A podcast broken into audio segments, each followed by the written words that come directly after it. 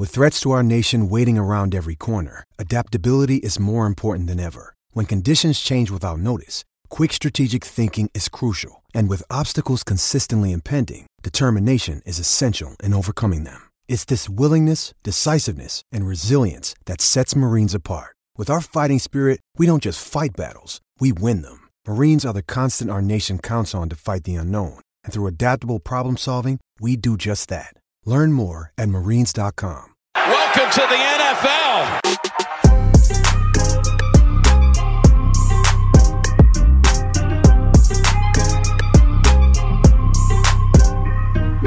Welcome to the NFL, rookie. Hello and welcome to this week's episode of the DWZ. That's right, the Dynasty Warzone's very own rookie rundown.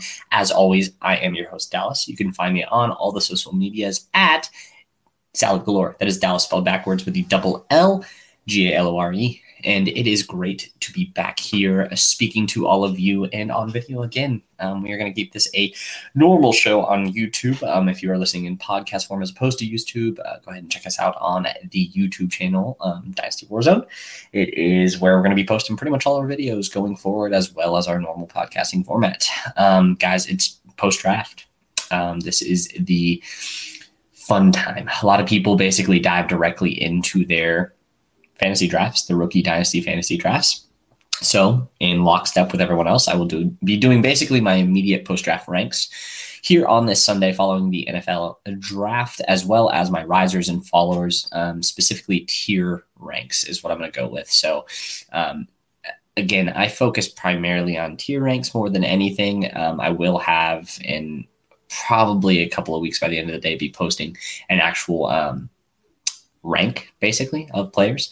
Uh, the reason I don't do ranks one through 48 or whatever for the typical four round mock drafts and or fantasy rookie dynasty drafts is that um, everyone's team makeups are different. So like me having a player that is ranked higher than another player by one spot is cool and all, but if you need a running back more than this, I would just say like that's that's it's, it's just easier to put them all in a tier, you know, um, as opposed to just individual ranks. So um, I do specifically tier list on this one.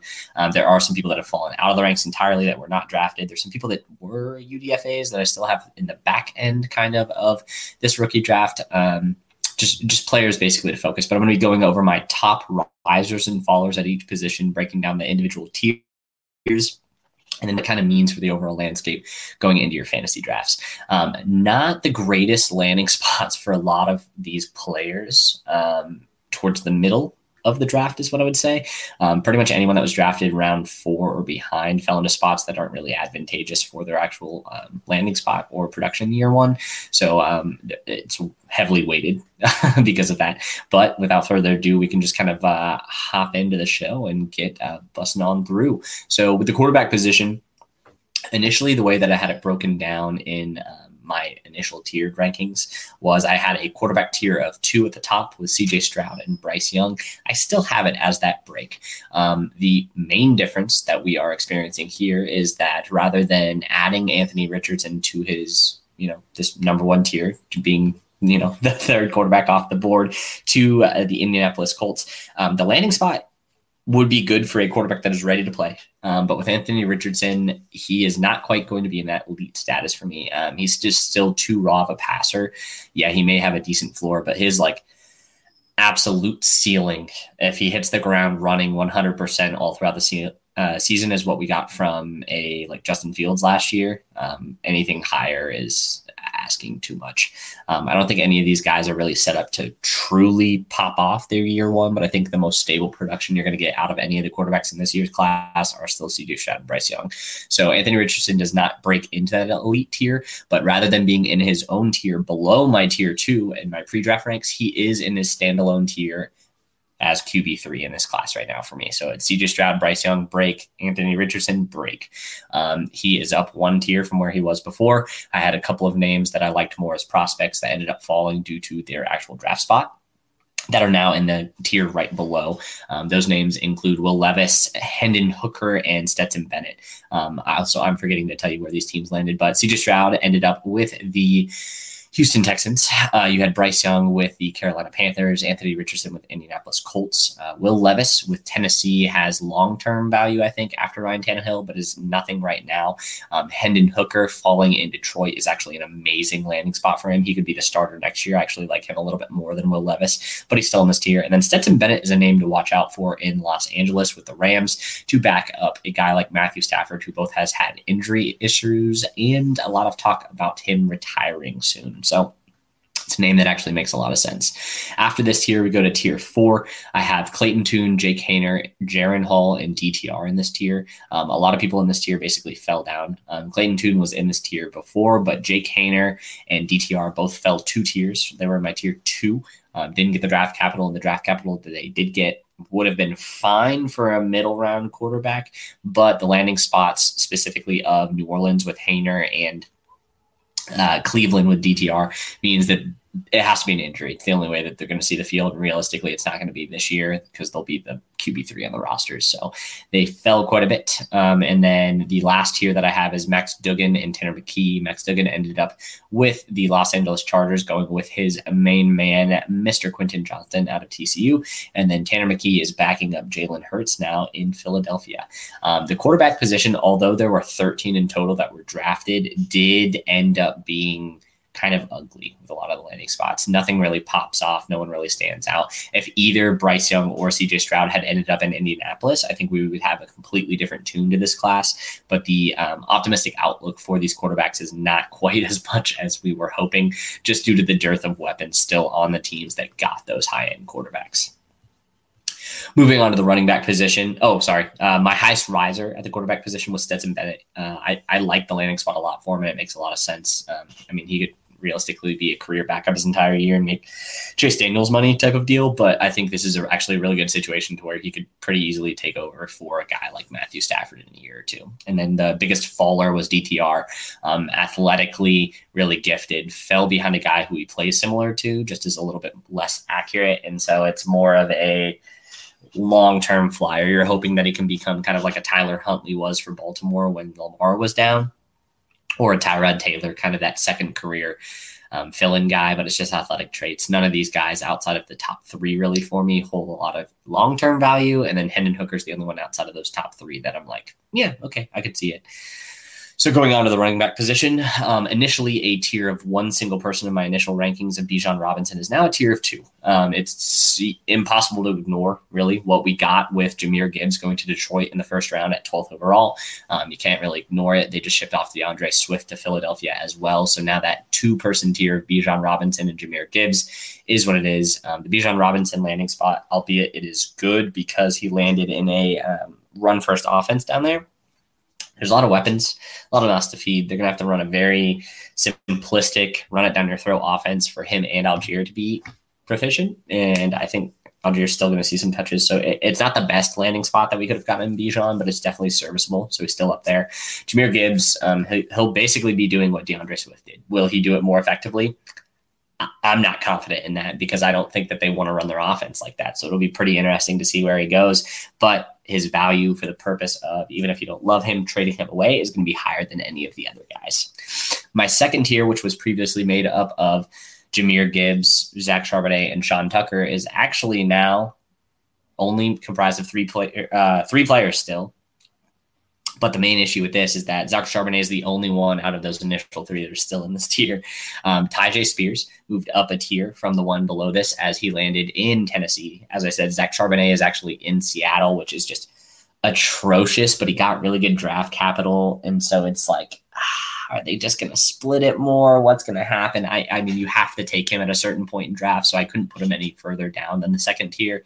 And then a guy I just really wasn't in on, but I you got to accept when you're wrong. Um, De'Von Achane. Um, size apparently didn't matter to the Miami Dolphins. It was the perfect landing spot for him with Miami. And so he actually moved up two tiers into this second tier. Um, those are the three guys in that back end of the first, early second that I will be debating quite a bit with some of the wide receivers that did get pretty good landing spots in this year's class, um, along with some of the tight ends. So it, will be pretty packed and loaded towards the back end of your firsts um, in your rookie drafts this year. So that is something that you can look forward to quite a bit but um, it's wading through the number of players I think will be a little bit difficult. So it's just whatever your team needs. Um, as long as they fall within a tier of the other players that are on the board, which realistically they should in that range, you should be okay. Um, the next rank is actually a standalone player by himself, and that is Mr. Roschon Johnson in Chicago. Chicago was always going to be a good landing spot for a running back. Um, Roschon is actually my highest riser running back outside of Chris Rodriguez, who tied him for a three tier climb.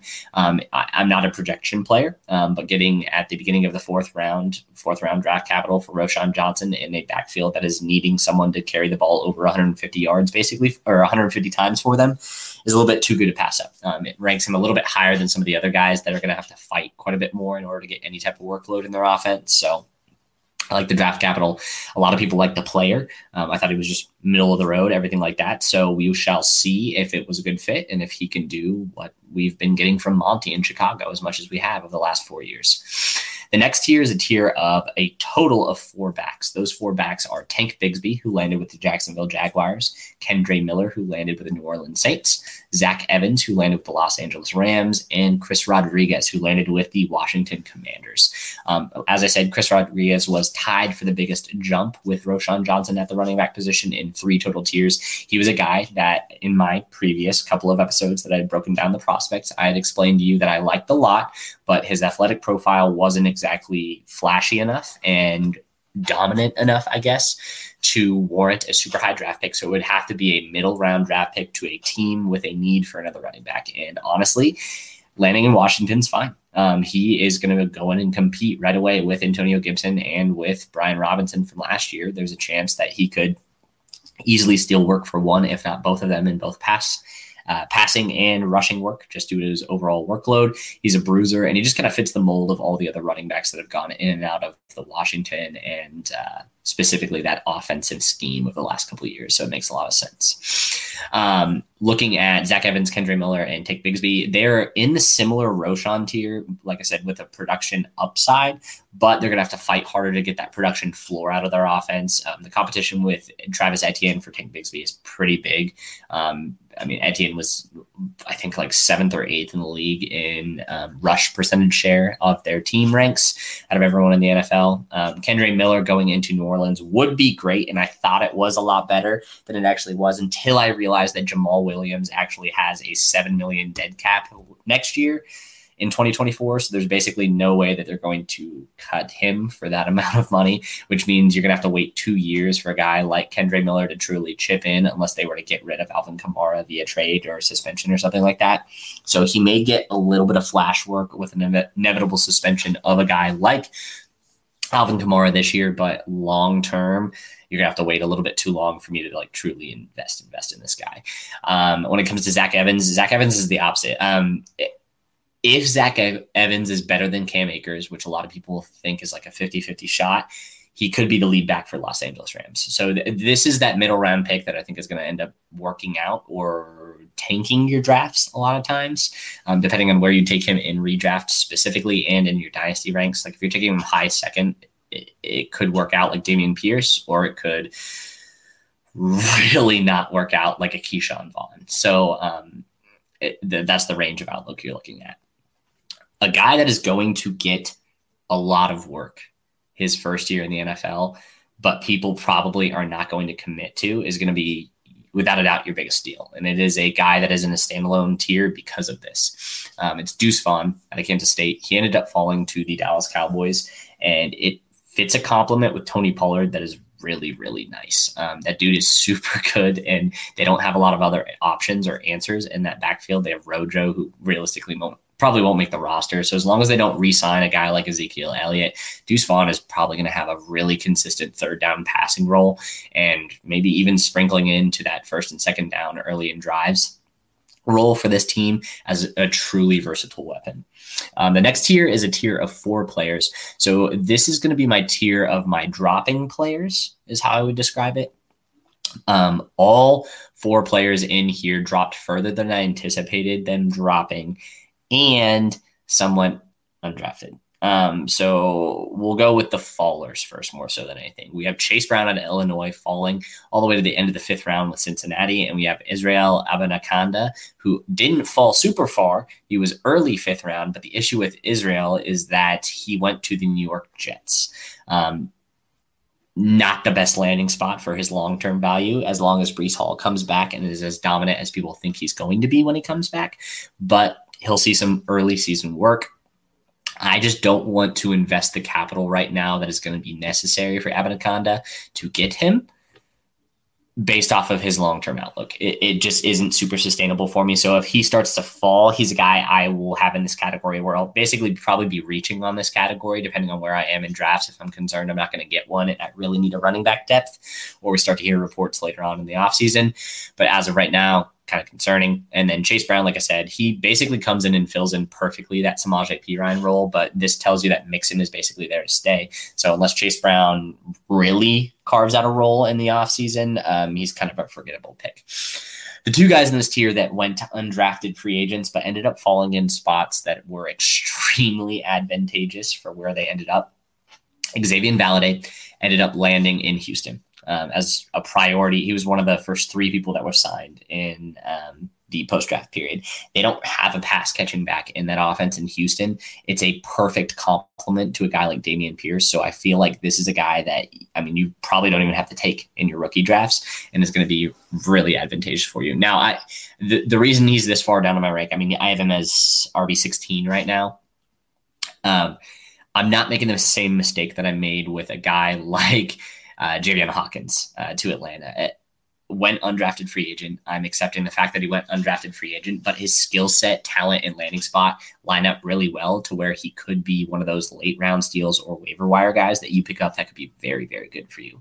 Um, a guy that, even though he went undrafted free agent, uh, I am still probably going to have a lot of is Sean Tucker. Um, he took a nosedive in value. A lot of people aren't touching it just because the heart condition, but if someone was able to basically immediately sign him as a post draft option, it's it's obviously something that they were okay with. They were just kind of riding the wave of the running back falling train. So he lands in Tampa Bay. He's in my eyes immediately the best running back that's actually on the Tampa Bay Buccaneers right now.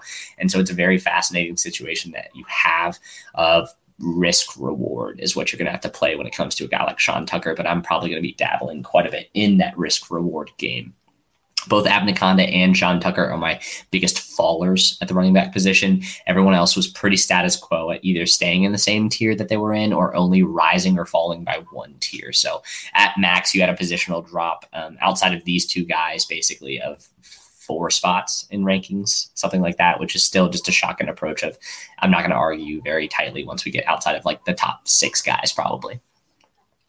The next category is three guys. Um, these are three guys that are going into situations where they are going to be the bona fide backup as of right now. If there's an injury, they immediately are going to get a sizable workload in that offense. But I'm not confident that the teams aren't going to bring in another running back as a proximity, let's wait and see type of thing. So you have Eric Gray landing in New York. He is the backup to Saquon Barkley right now. We've seen the injury prone history of a guy like Saquon Barkley and thus it makes sense as a stash specifically late in drafts. You have Evan Hull, who goes to Indianapolis to presumably be the number one backup to a guy like Jonathan Taylor. Um, you also still have Zach Moss there. There's not a big difference between Zach Moss and Evan Hull, actually, if you look at their stats and breakdowns coming out of the college, so it makes sense. And then you have DeWayne McBride, who's kind of a freaking clone of what we've been dealing with Alexander Mattison over the last couple years. I know they just re-signed Alexander Mattison, but he is a guy that um, that fits that role pretty perfectly. And if they end up basically getting rid of Dalvin Cook in a trade, which is what seems to be happening here pretty soon, um, immediately following the draft, according to reports, he slides in, and then you're just a 1A, 1B situation with a guy like Alexander Mattison. And then the last running back, who is only the 19th, um, the last on the board, there's quite a few that fell off, and I didn't even rank basically out of my top 24, would be a guy like Kenny McIntosh. Um, it, it just really ugly situation. He landed in Seattle, who already drafted uh, Zach Charbonnet. So it's it, it's a guy where he's hopefully going to be able to show something, so he gets picked up by another team in the trade or something like that. But he's he, he's not going to do anything for your team, and I wasn't really high on him anyways. He was my last tier player and the last player in my last tier in my top 24 rankings prior to the NFL draft. So take that as you will. Um, as a reminder, biggest risers were Roschon Johnson and Chris Johnson, uh, Chris Rodriguez they ended up basically going somewhere along the lines of like three kind of three basically three categories higher than what they were beforehand and then the biggest fallers were israel abanikanda and sean tucker also falling the three categories there Wide receiver had the, I would say, the least amount of overall shakeup for my players when it comes to how far they jumbled. Um, there's not massive drops, massive gains really from any players outside of Michael Wilson and Jonathan Mingo. But those are two players. If you listen to my episodes prior to the NFL draft, I discussed in depth about them, talking about how they were the players in a similar vein to last year, like a Velus Jones Jr. or a um, oh, what's another example? A Romeo Doubs where I had them further back in my ranked, but I had them pooled with two to three players to basically where if they got the draft capital and the landing spot, I would be in on them. And if they did not get the draft spot and landing spot, I would stay out on them. Um, these two guys got the landing spots and the draft capital to back it up. They were both day two picks. Works out really well for him. But starting with the first category, the only wide receiver I had in my wide receiver one tier prior to the NFL draft was Jaxon Smith-Njigba out of Ohio State. He landed with Seattle, which is great for his long term value, but as of right now, don't love it for maximum volume values. But he is still in my top tier just due to the two guys that he's with. Um, being kind of target hogs is what you could realistically expect in their offenses going into this year, but ceiling isn't there compared to what Jaxon Njigba could do. So um, it's a three person tier now as opposed to a one. You now have Jordan Addison out of USC who landed with Minnesota and Josh Downs at the UNC who now landed with the Indianapolis Colts, joining him in that first tier.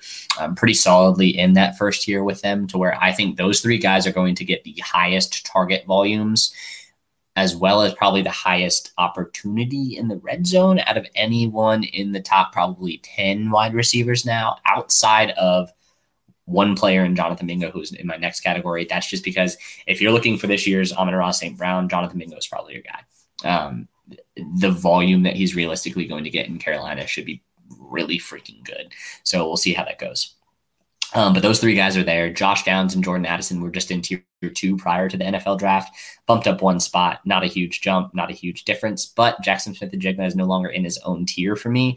I think it's pretty safely. I'd be comfortable with any of those three wide receivers if I was looking to move down, acquire a running back instead, that type of thing. Um, that's where you get into the debate of the ranking in tiers versus the ranking of individual one, two, three, four, five, all the way down the list. So that's where I'm at with those three players.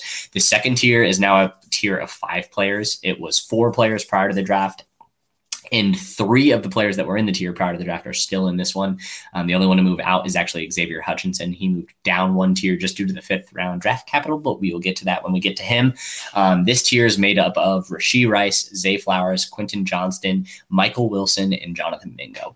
Um, Michael Wilson and Jonathan Mingo both went up three tiers. As I said, they were in that same category that I was referring to earlier of the jump players. So they are there. Kind of went in depth on them. Um, Rashee Rice landing in Kansas City is gonna bump up his stock quite a bit um, in similar vein to what we got with a guy like um, Sky Moore. Sorry, I was blanking what his name was. Sky Moore um, from last year. So it, it's a name that's probably going to go off a little bit earlier than I'm comfortable taking him. So I probably won't have a lot of Rashee Rice, but I understand why people want him. It, it's a very advantageous landing spot.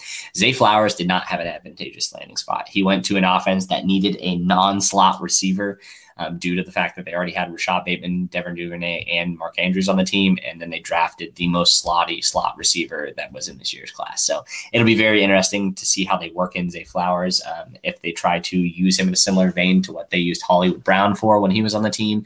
Uh, my biggest gripe with that is that if they were going to do that, they should have taken someone like a Marvin Mims or a Jalin Hyatt over a guy like Zay Flowers because I think they're more equipped to be that deep threat slot than a guy like Zay Flowers actually is. Quentin Johnston came in uh, to the Los Angeles Chargers, love the quarterback landing spot, but the redundancy fit here of having Mike Williams and him on the team is just hilarious. Um, if if they don't use him as a big slot, the team is uh, not helping themselves ultimately that much. So it'll be interesting. He's probably going to go as a consensus first round pick. I'm not going to be touching him based off of where he's going. The next group of players I have is actually a player group of two people. Um, it is Tank Dell and Xavier Hutchinson. I have them both in the same tier. They were around difference of draft capital, and they both went to the same team, the Houston Texans, who are still in need of wide receiver help. Um, so basically, I have them together because I like their skill sets for very different reasons. There was only like a 35 pick difference in slot location based off of where they were actually taken between each other. And thus, it's hard for me to pick which one. Um, I, my homerism and my pre-draft takes tell me that I want to take Xavier Hutchinson over Tank Dell, but Tank Dell got slightly better draft capital than Xavier Hutchinson. So it's like I'm going to have to wait and see kind of throughout the offseason to see which one I like more. That's why I have them ranked together. Um, early on in drafts, I'll probably be going with Xavier Hutchinson, but by the end of them, probably very likely I go with Tank Dell. Just wanted to put them together, explain why they're together, and understand that they're no longer in that elite to B tier league. They're just kind of, this is my middle tier. This is the break where situation becomes a problem for a lot of the guys below here the last two I didn't want to fall into that category, if that makes sense. Um, so you have that. The next tier is a tier of five players, and it's very similar to the tier of four players I had before. It's just that Marvin Mims moved down from the tier that he was in above this one, and now is in this tier alone. This is the speedster tier.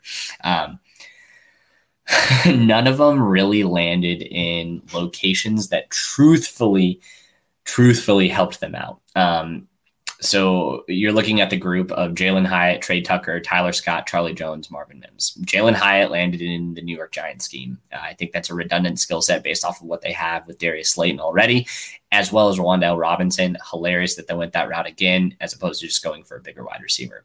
You have Tre Tucker, who went to the Las Vegas Raiders, who do need a speed threat, but is the Las Vegas Raiders, and the odds of them accurately using that slim to none. You have Charlie Jones, who came in to Cincinnati the inevitable replacement to a guy like Tyler Boyd, tons of competition in his rookie year, and they only ended up using that late fourth on him. So if he does succeed or kind of flash, are they that committed to him next year when they do let go of Tyler Boyd, or do they go just for another draft of another slot speedy guy next year? Um, you have Tyler Scott, who's in the similar vein to a Charlie Jones, where Tyler Scott went to Chicago. Already have Darnell Mooney as that deep slot option, as well as Velus Jones Jr. They're bringing a guy who can kind of play any of the positions on the team right now, but is going to be most effective as a field stretcher from the zone um, and from the slot and that's what Mooney does. So I think this was more a move for next year. I think this means that Mooney is not getting resigned next year, as opposed to going for a big guy wide receiver. Probably going to end up with Claypool on the team with us. Um, but for 2023, doesn't look that great. And then Marvin Mims, it's the landing spot for me. He landed with a guy like you know, uh, Russell Wilson, whose deep ball is very nice. But the thing is, you have the competition of having Courtland Sutton, Jerry Jeudy, and Tim Patrick already on the team, as well as Adam Trautman and some other tight ends, Albert O, still, um, Greg Dulcich. It's just so many mouths to feed in this offense. And I know that's a cliche and a trope, but it's it's the fact if you're not a big bodied guy, if you're a speed demon who needs targets consistently to be good, um, it's probably not going to happen in Denver with Marvin Mims. The next category is two players. They're big body wide receivers. They are my biggest fallers and is based off of location and the middling draft capital that they both got. Um, I am referring to Cedric Tillman out of Tennessee as well as um, A.T. Perry out of Wake Forest. So there's a two round difference between them. Um, Cedric Tillman went towards the back end of the third, and A.T. Perry went right at the beginning of the sixth round. Um, but when you're looking at these guys, they're the big body guys that fell into less than advantageous situations. A.T. Perry fell into a better situation than Cedric Tillman did. That's why I have them in the same tier, even though there's a two tier, a two round difference between them. Um, Cedric Tillman going to Cleveland is abysmal. Um, it, he has to beat out DPJ, which I'm not confident he can do his rookie year um, in order for him to get like pretty much any touches consistently, considering how David Bell's a much better slot receiver than a guy like Cedric Tillman is. Um, it, it'll be just fascinating to see how they split the reps and if he even really gets a ton of work.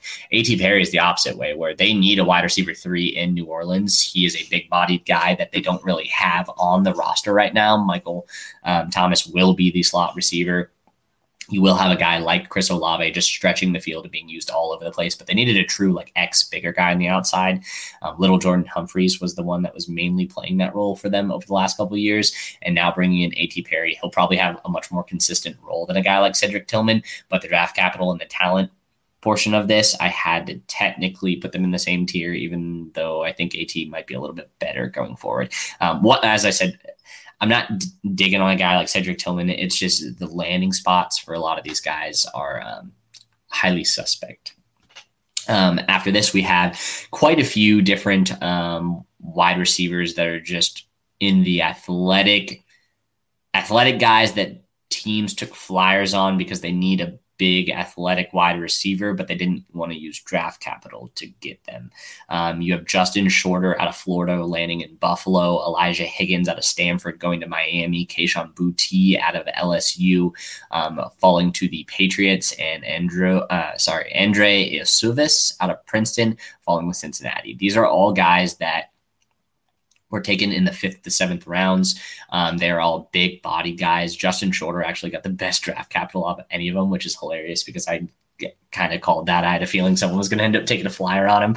Um, but you're seeing Buffalo basically, in my opinion, take their inevitable replacement for a guy like Gabe Davis the following year. You're seeing Miami once again take a shot on a thick, big bodied X wide receiver. They're still trying to fill that role. They had to deal with Jauan Jennings on the team last year as the most protective one. Sorry, Trent Sherfield as the most protective one.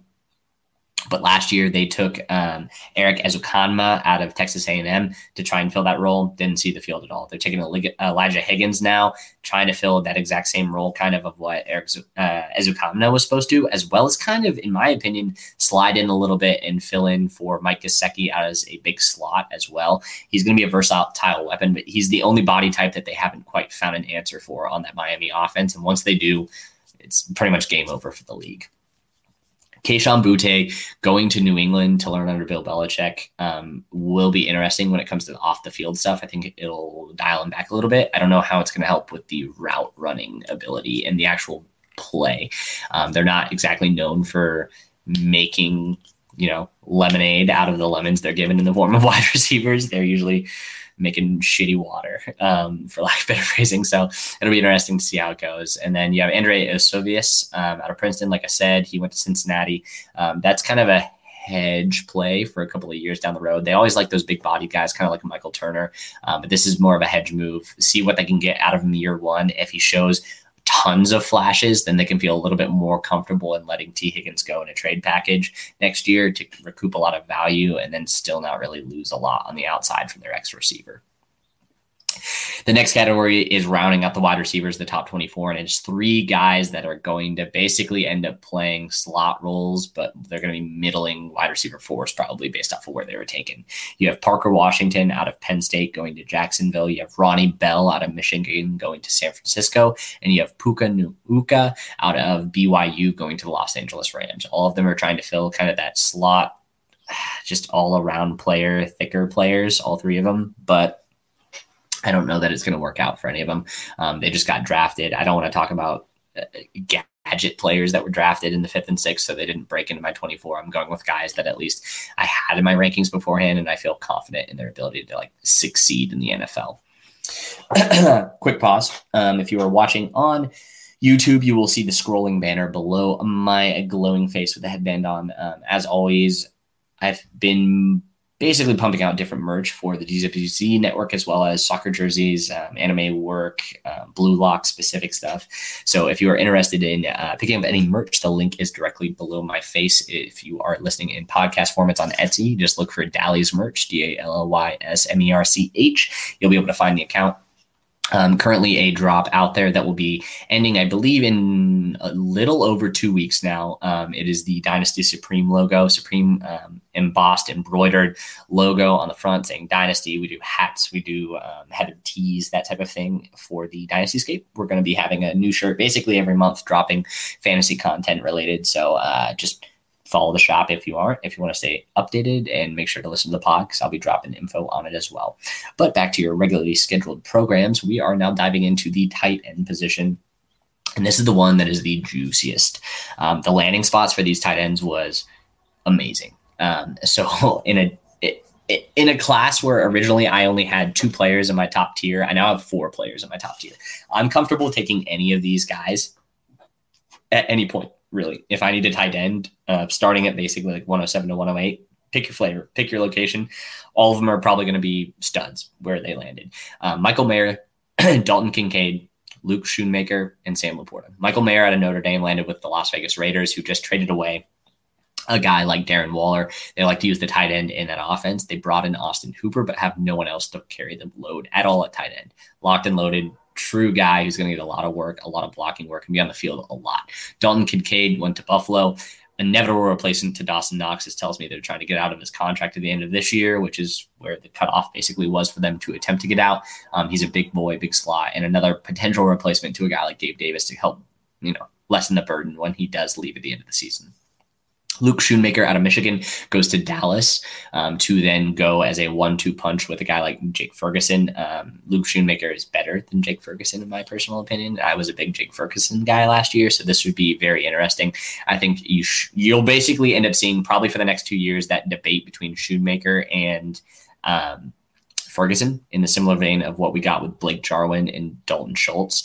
And one of them is going to be a really big steal. So it's better to get in on that cheaply with Schoonmaker now as opposed to later when you're going to have to pay up like we had to with Dalton Schultz. Then Sam LaPorta, biggest target for me at least at the tight end position, uh, goes to Detroit.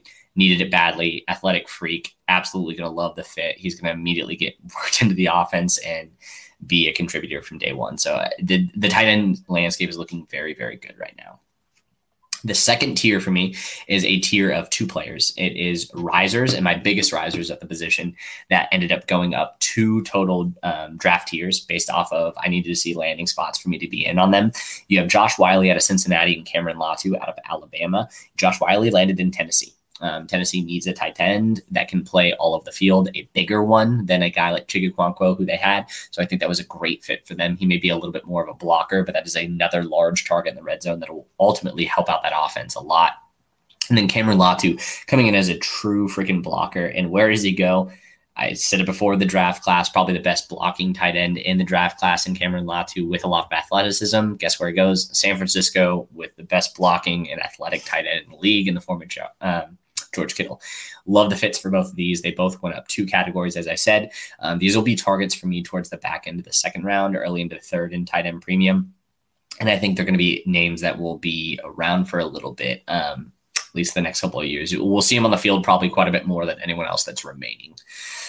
a standalone tier is a guy I didn't know what to do with following these two, and that is Darnell Washington. I ended up landing in Pittsburgh kind of a neat situation landing spot, but uh, I I don't even I don't know how to unpack this right now. I'm gonna be completely transparent with you guys. Um, coming in realistically probably just going to be like a swing tackle for them is what I would basically assume. Another big target, but um, not the mold that they typically go for with tight ends. Um, he's not taking the reins from a guy like uh, Pat Freiermuth, but all I can say is hopefully you got rid of your Pat Freiermuth shares while you could last year, um, because I think it's going to get ugly snap share wise in this uh, Pittsburgh offense. And then I have five players in my last tier here, and these are guys that all landed in less than advantageous situations where there's direct competition immediately for them, even if the team needs a tight end that can, uh, you know, produce. Will Mallory went to Indianapolis, is competing with like six guys at tight end, none of which have truly broken out. So it's just add another name to the hat that you're going to mix and pull a name out of each year. Uh, you have Luke Musgrave and you have Tucker Kraft both going to Green Bay Packers. Um, one of them will be a passing, one of them will be a blocking, most likely, even though both of them are bad at blocking. So it'll be fascinating to see how they do that. If they end up keeping both, congrats, but that's going to be really ugly for a lot of people. Um, Zach Kuntz out of Old Dominion, got really bad draft capital in the seventh round. But the thing is, he fell into a landing spot that they need a tight end a little bit better than what they've been rocking thus far. Extremely athletic, but he's a project probably two years down the road. If they can get anything out of him with Aaron Rodgers on the roster still, it's a success for them. And then you have Payne Durham out of Purdue. Payne Durham ended up landing, as I said, with Tampa Bay. Um, he is there now with Cade Otton. It's a one-two punch. Durham is a better receiver than Cade Otton, so I think that actually helps a little bit. But you're probably going to see a sim- uh, similar situation to what we saw with OJ Howard and Cameron Brate for the last couple years play out with Payne Durham and uh, Cade Otton that's now on the team. But that's been the general gist, guys. Um, my biggest riser is just to run through all of them again. Stetson Bennett at the quarterback position, falling with the Los Angeles Rams. Roschon Johnson out of the University of Texas, falling with the Chicago Bears. Chris Rodriguez out of the University of Kentucky, following with the Washington Commanders. Jonathan Mingo out of Ole Miss, falling uh, to the Carolina Panthers and rising up three spots there. You have Michael Wilson out of Stanford going to the Arizona Cardinals.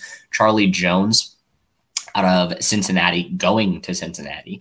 Uh, you have Josh Whyle also out of Cincinnati, this time going to um, Tennessee. And then you have Cameron Latu going to San Francisco out of Alabama. So those are my biggest risers. I only have five big fallers technically. Um, DTR to UCLA, huge project now. I was wrong. So be it. They didn't love him in the NFL. Yeah, I take the take the lump on the on the head on that one. Uh, Israel Abanikanda out of Pittsburgh and Sean Tucker out of Syracuse, both guys that fell longer and fell into different landing spots. Um, optimistic for both long term. If Breece Hall's injury is worse, um, I think Tucker is still a threat to take a lot of snaps next year. That's all I'm saying. And then Cedric Tillman and A.T. Perry. Um, Cedric Tillman at Tennessee falling to. why am I blanking on where he fell to? Cedric Tillman, Cleveland. There we go. And A.T. Perry out of Wake Forest falling to the New Orleans Saints. Um, those are my biggest fallers from where I had him pre draft. This has been the encompassing pre draft take, and hopefully, this helps you break down the tiers a little bit better and kind of give you the heads up as to where you should be looking at moving on to a different position if guys out of that tier are no longer available for you. Um, if you have comments, questions, concerns, per usual, find me on Twitter or all the social medias at Sallad Galore, double L. Again, check out Dally's merch on Etsy if you're interested in any product information. And if you aren't a member of the Patreon, make sure to get in there because the Patreon drafts are starting to roll off now for the DWZ network. And you will get a lot of our exclusive content for a very low, low, low price monthly. Uh, until next week, enjoy yourselves. And I will be back talking more rookies next week. When we add up all those inches, that's gonna make the fucking difference between winning and losing.